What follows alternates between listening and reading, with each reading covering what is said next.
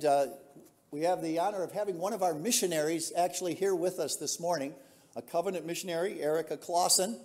And if that name sounds familiar, she's the daughter in law of um, Herb and Elaine. And so we're so excited that uh, she's part of that. God's family is also our family um, by that relationship. So I'm going to ask her to come forward and bring the word this morning. Please.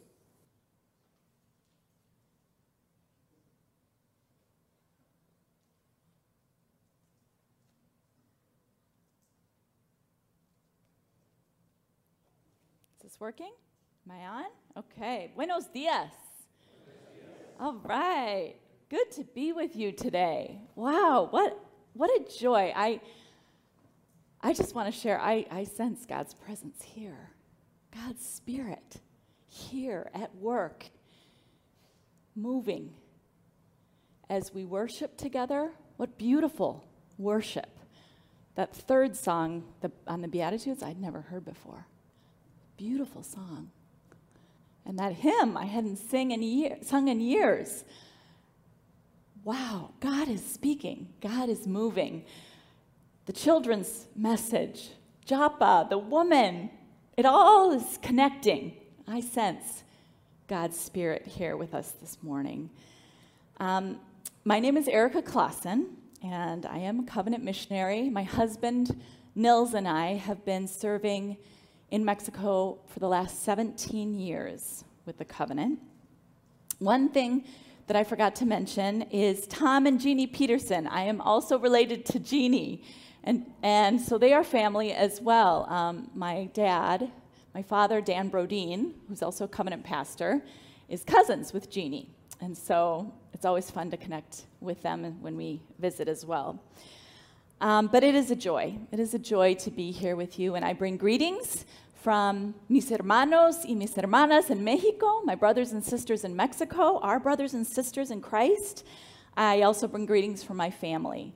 Um, Nils, my husband, and my three kids, Matthias, Lucas, and Maya. Some of you met them a couple weeks ago when we were visiting over the 4th.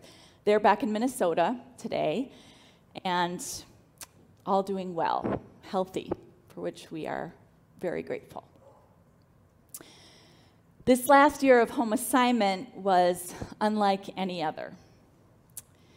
As we were unable to travel and visit churches in person, it actually allowed us more time to process and express our grief and lament over leaving our home of 17 years in Mexico. And arriving, realizing this was our first home assignment, that we were uncertain about our return to Mexico. During this last year of discernment and listening to the Holy Spirit, we saw how God was leading us to continue as covenant missionaries or as Serve Global personnel, that's the new title, but now from Minnesota. During our last term in Oaxaca, our ministry had expanded to serve more at a regional level with travel throughout Mexico and Latin America. And also, with many churches and ministries in Mexico moving their meetings on Zoom, it became possible for us to stay connected with our partners in Mexico. And as travel opens up, our hope is that we will be able to visit in person as well. So, this next year, I will be focusing my attention on continuing to serve as an advisor for Mayem, ministering to the abused and exploited in Mexico. While I also visit and share God's word and what God is doing in Mexico with our supporting churches. While Nils has joined the Covenant World Relief and Development Team full time as a global as the global partner liaison. So he's getting to know all that the covenant is, is partnering with around the world. But I want to stress that we continue to serve as covenant missionaries, and we depend on your faithful prayers and support, even as we will now be serving from the U.S. And we're excited about the ways that we can continue to serve God's kingdom both here in the U.S. and globally in this coming season. So thank you.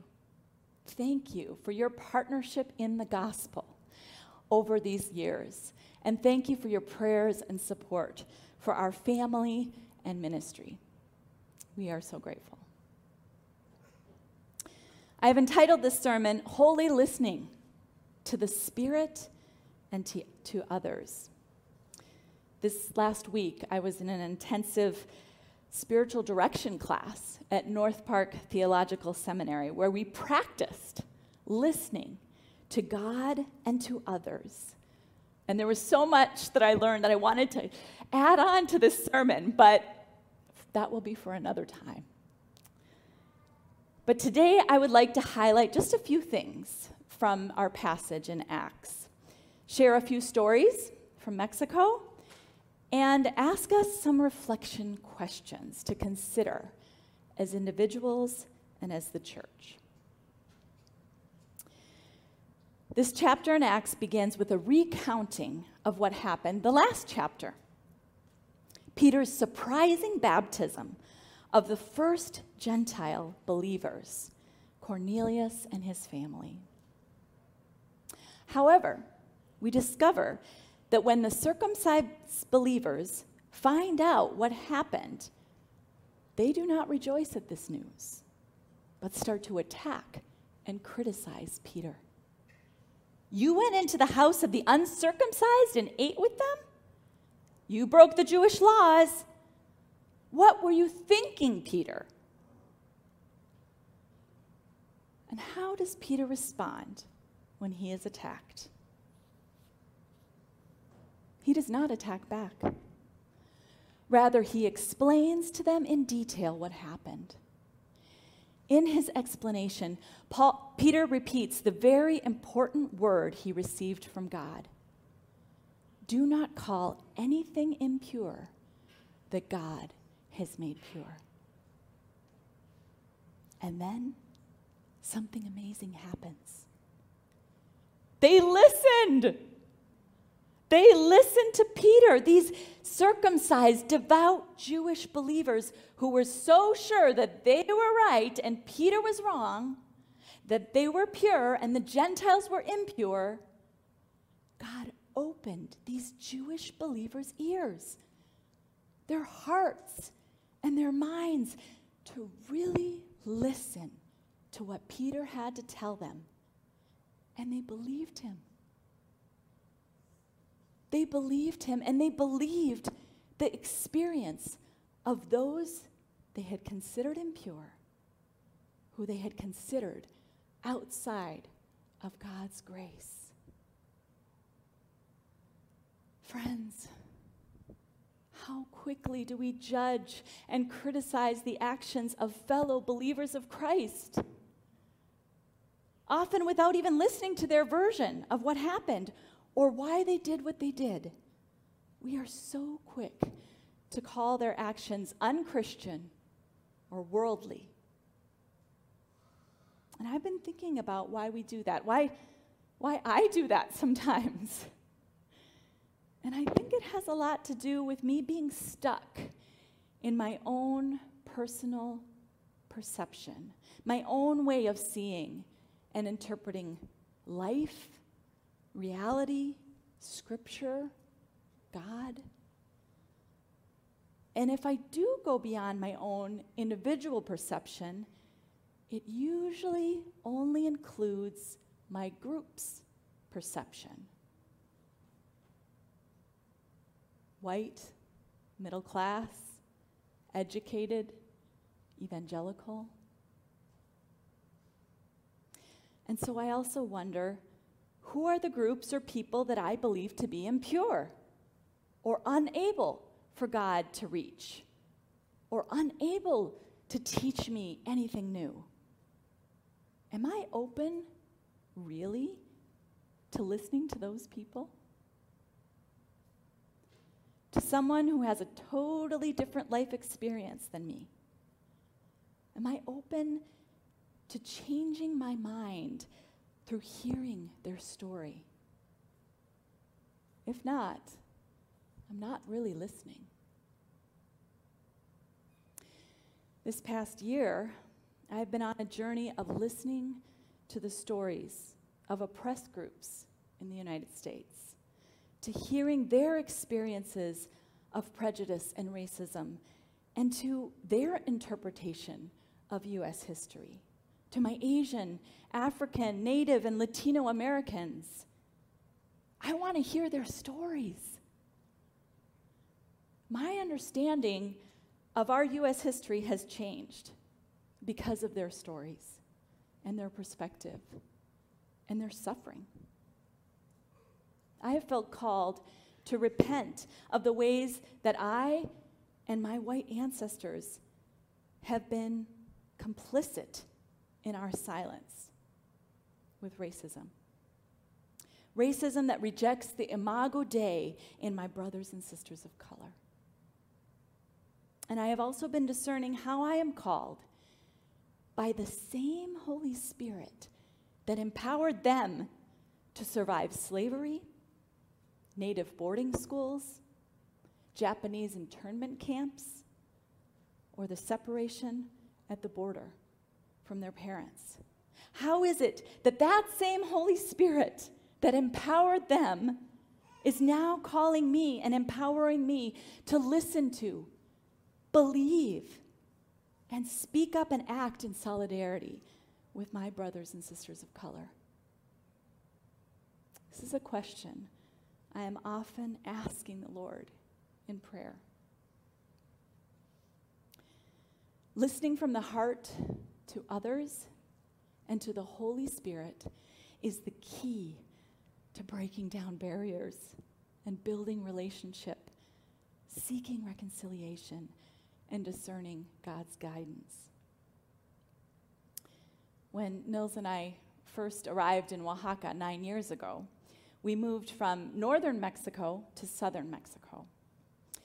And we, when we arrived, we just realized this is a completely different culture northern Mexico and southern Mexico. And so we decided let's dedicate these first two years to listening and building relationships. So we visited churches and we listened to the pastor's sermons. We invited church leaders into our homes to hear their stories and to share our own and to share meals together. And as we started to get to know one another, we started to receive invitations to preach and teach. And we often said yes. But again, our main intention was growing in understanding and relationship. And I quickly discovered that the women in particular, the women in Oaxaca, have a great treasure, treasure to share. And they will share it with those who want to listen and learn.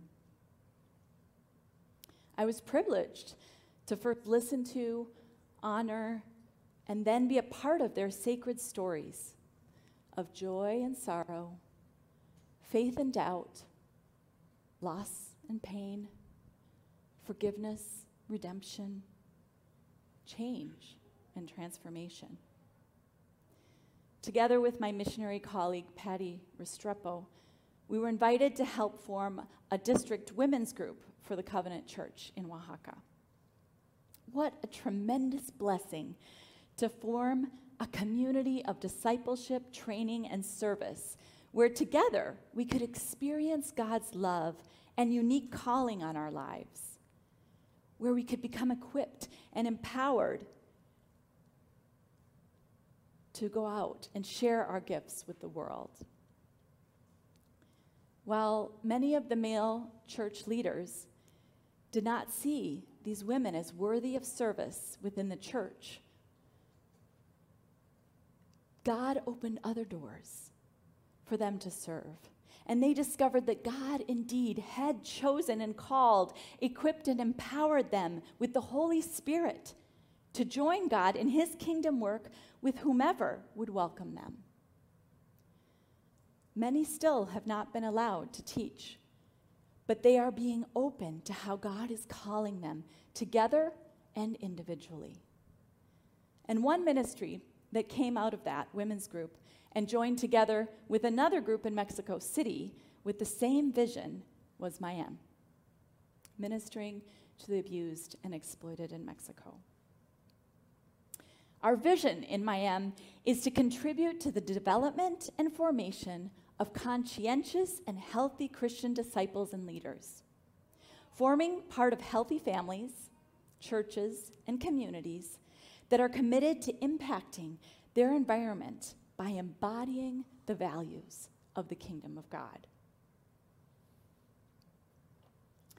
Today, Mayem consists of 45 committed volunteers located in seven regions throughout Mexico who serve as facilitators and advocates for justice and peace and agents of transformation both in their families and in their communities by breaking the cycle of violence that has oppressed them for generations. And we're also convinced that transformation begins from within. That is a foundational aspect of our ministry investing in the training, formation, and consistent pastoral care for our facilitators results not only in a better and integrated understanding of the dynamics of violence and abuse, but also in their integral personal restoration, from which they are enabled to minister well to others.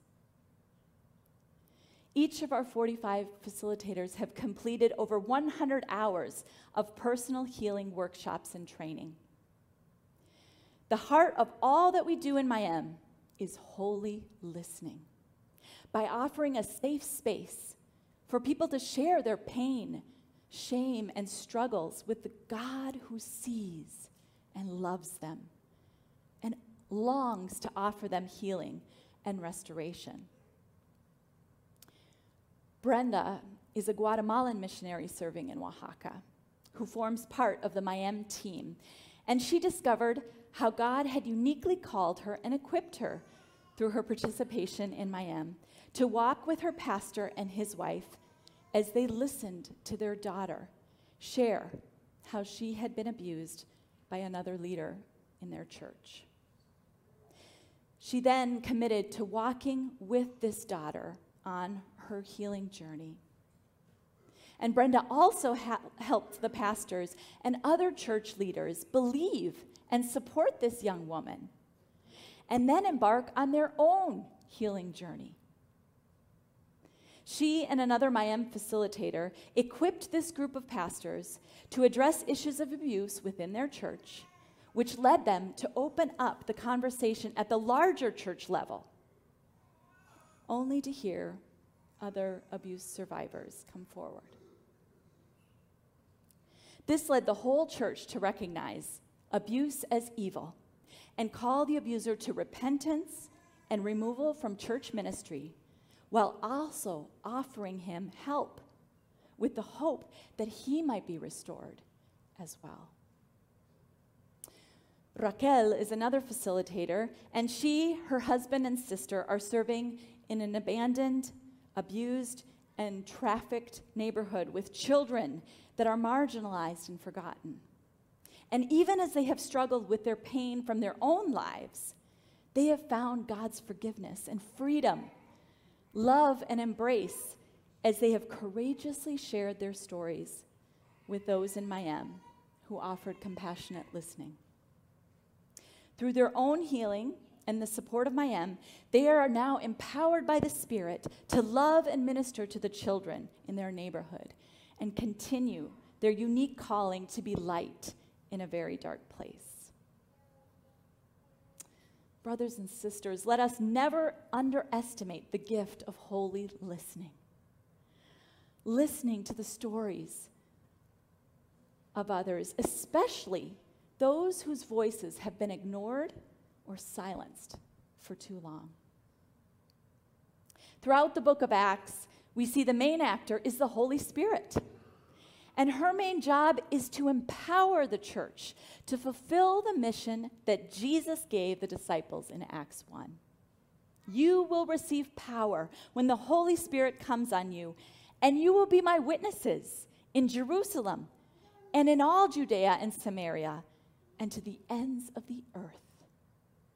In this chapter, we see how Peter listens well to the Holy Spirit's promptings, which leads him to visit and listen to Cornelius and his family story, and then share the good news of the gospel.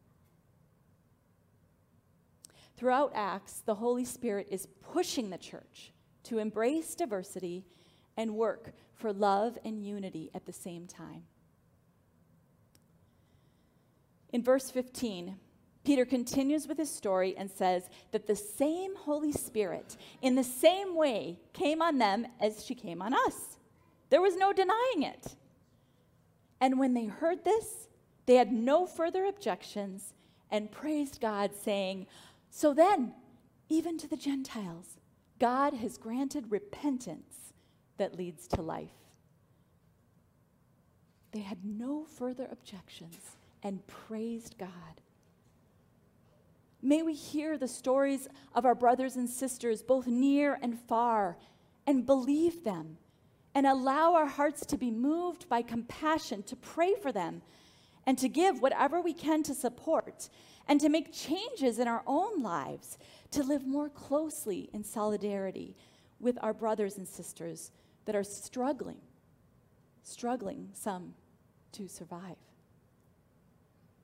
And may we remember the good news of the gospel that repentance leads to life. Peter is reminding us today repentance leads to life. So may we repent individually and communally for the ways we have not listened well to our brothers and sisters, for the ways we have not practiced solidarity May we repent and make the changes necessary so that we, together with all God's people, may have life. Even after all of this, there is still some resistance. Some only preach to the Jews, others preach also to the Greeks. And the church grows throughout Syria and among the Gentiles. The church in Jerusalem responds to this growth by sending Barnabas to Antioch in the region of Syria. What do we know about Antioch at that time? Well, Antioch was referred to as all the world in one city. All the world in one city, where you could see all the world's richness and diversity in one place. And the marketplace was its hub. Antioch was designed like most cities of that day a circular wall on the outside, a marketplace in the center, with the interior of the city walled in a way that divided different people groups from one another. Just like the racial segregation we see in most of our cities today. Enter Christ followers enter the gospel. The church came to Antioch and began breaking down the dividing barriers in a way that upset the society's existing categories. People from all parts of the city, Jews and Gentiles alike, were suddenly coming together. This group of people was redefining community in a radical and unprecedented way. So much so that a new word was needed to categorize what was happening. The early church was called Christians by the powers that be for the first time in Antioch. It wasn't a name that Jesus' disciples gave to themselves, it was a name given to them by the society in Antioch for what they witnessed was happening. And so then Barnabas goes looking for Saul and brings him back to Antioch with him. And I just, I love their practice of mission. First, when Barnabas arrives, he sees what the grace of God had already done. Before the missionary arrived, God was already at work. And Barnabas took the time to notice, pay attention, and listen to how God was already at work among these new believers in Antioch. And then he rejoiced and was glad and encouraged them in their faith. And then when Paul joins him, they stay for a while. They stay for a year teaching and living among this new community of faith. The chapter ends with these new Christians a mixed racial and ethnic group in Antioch, sending help for the economically poor believers in Judea. Such a beautiful picture of being one in the Spirit, showing love to those who were once strangers but have now become family. As we conclude, I'd like to invite us to take some time to reflect. And I'm going to offer several questions. And I would ask you to listen to the Spirit within. What question or what invitation is stirring in you, connects with you today? I'll leave a pause as I share these questions after each question. Has there been someone, someone in your life, or maybe a certain group of people who you have been unwilling to listen to? What might be God's invitation to you?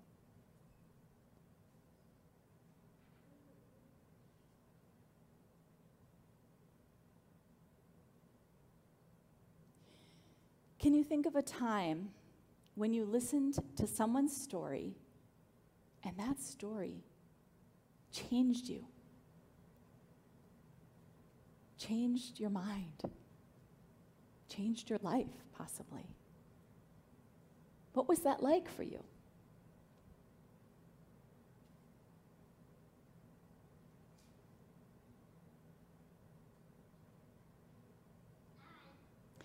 How have those who are different than you shown you God's love?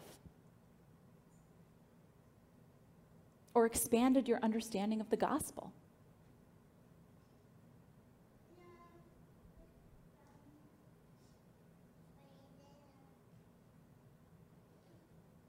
As a church, as Faith Covenant Church, how do you discern the leading of the Holy Spirit?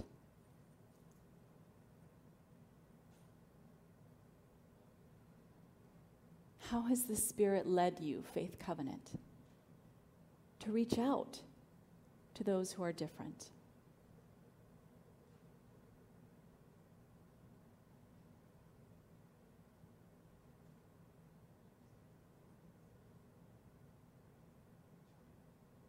I would like to offer you one final invitation for this week.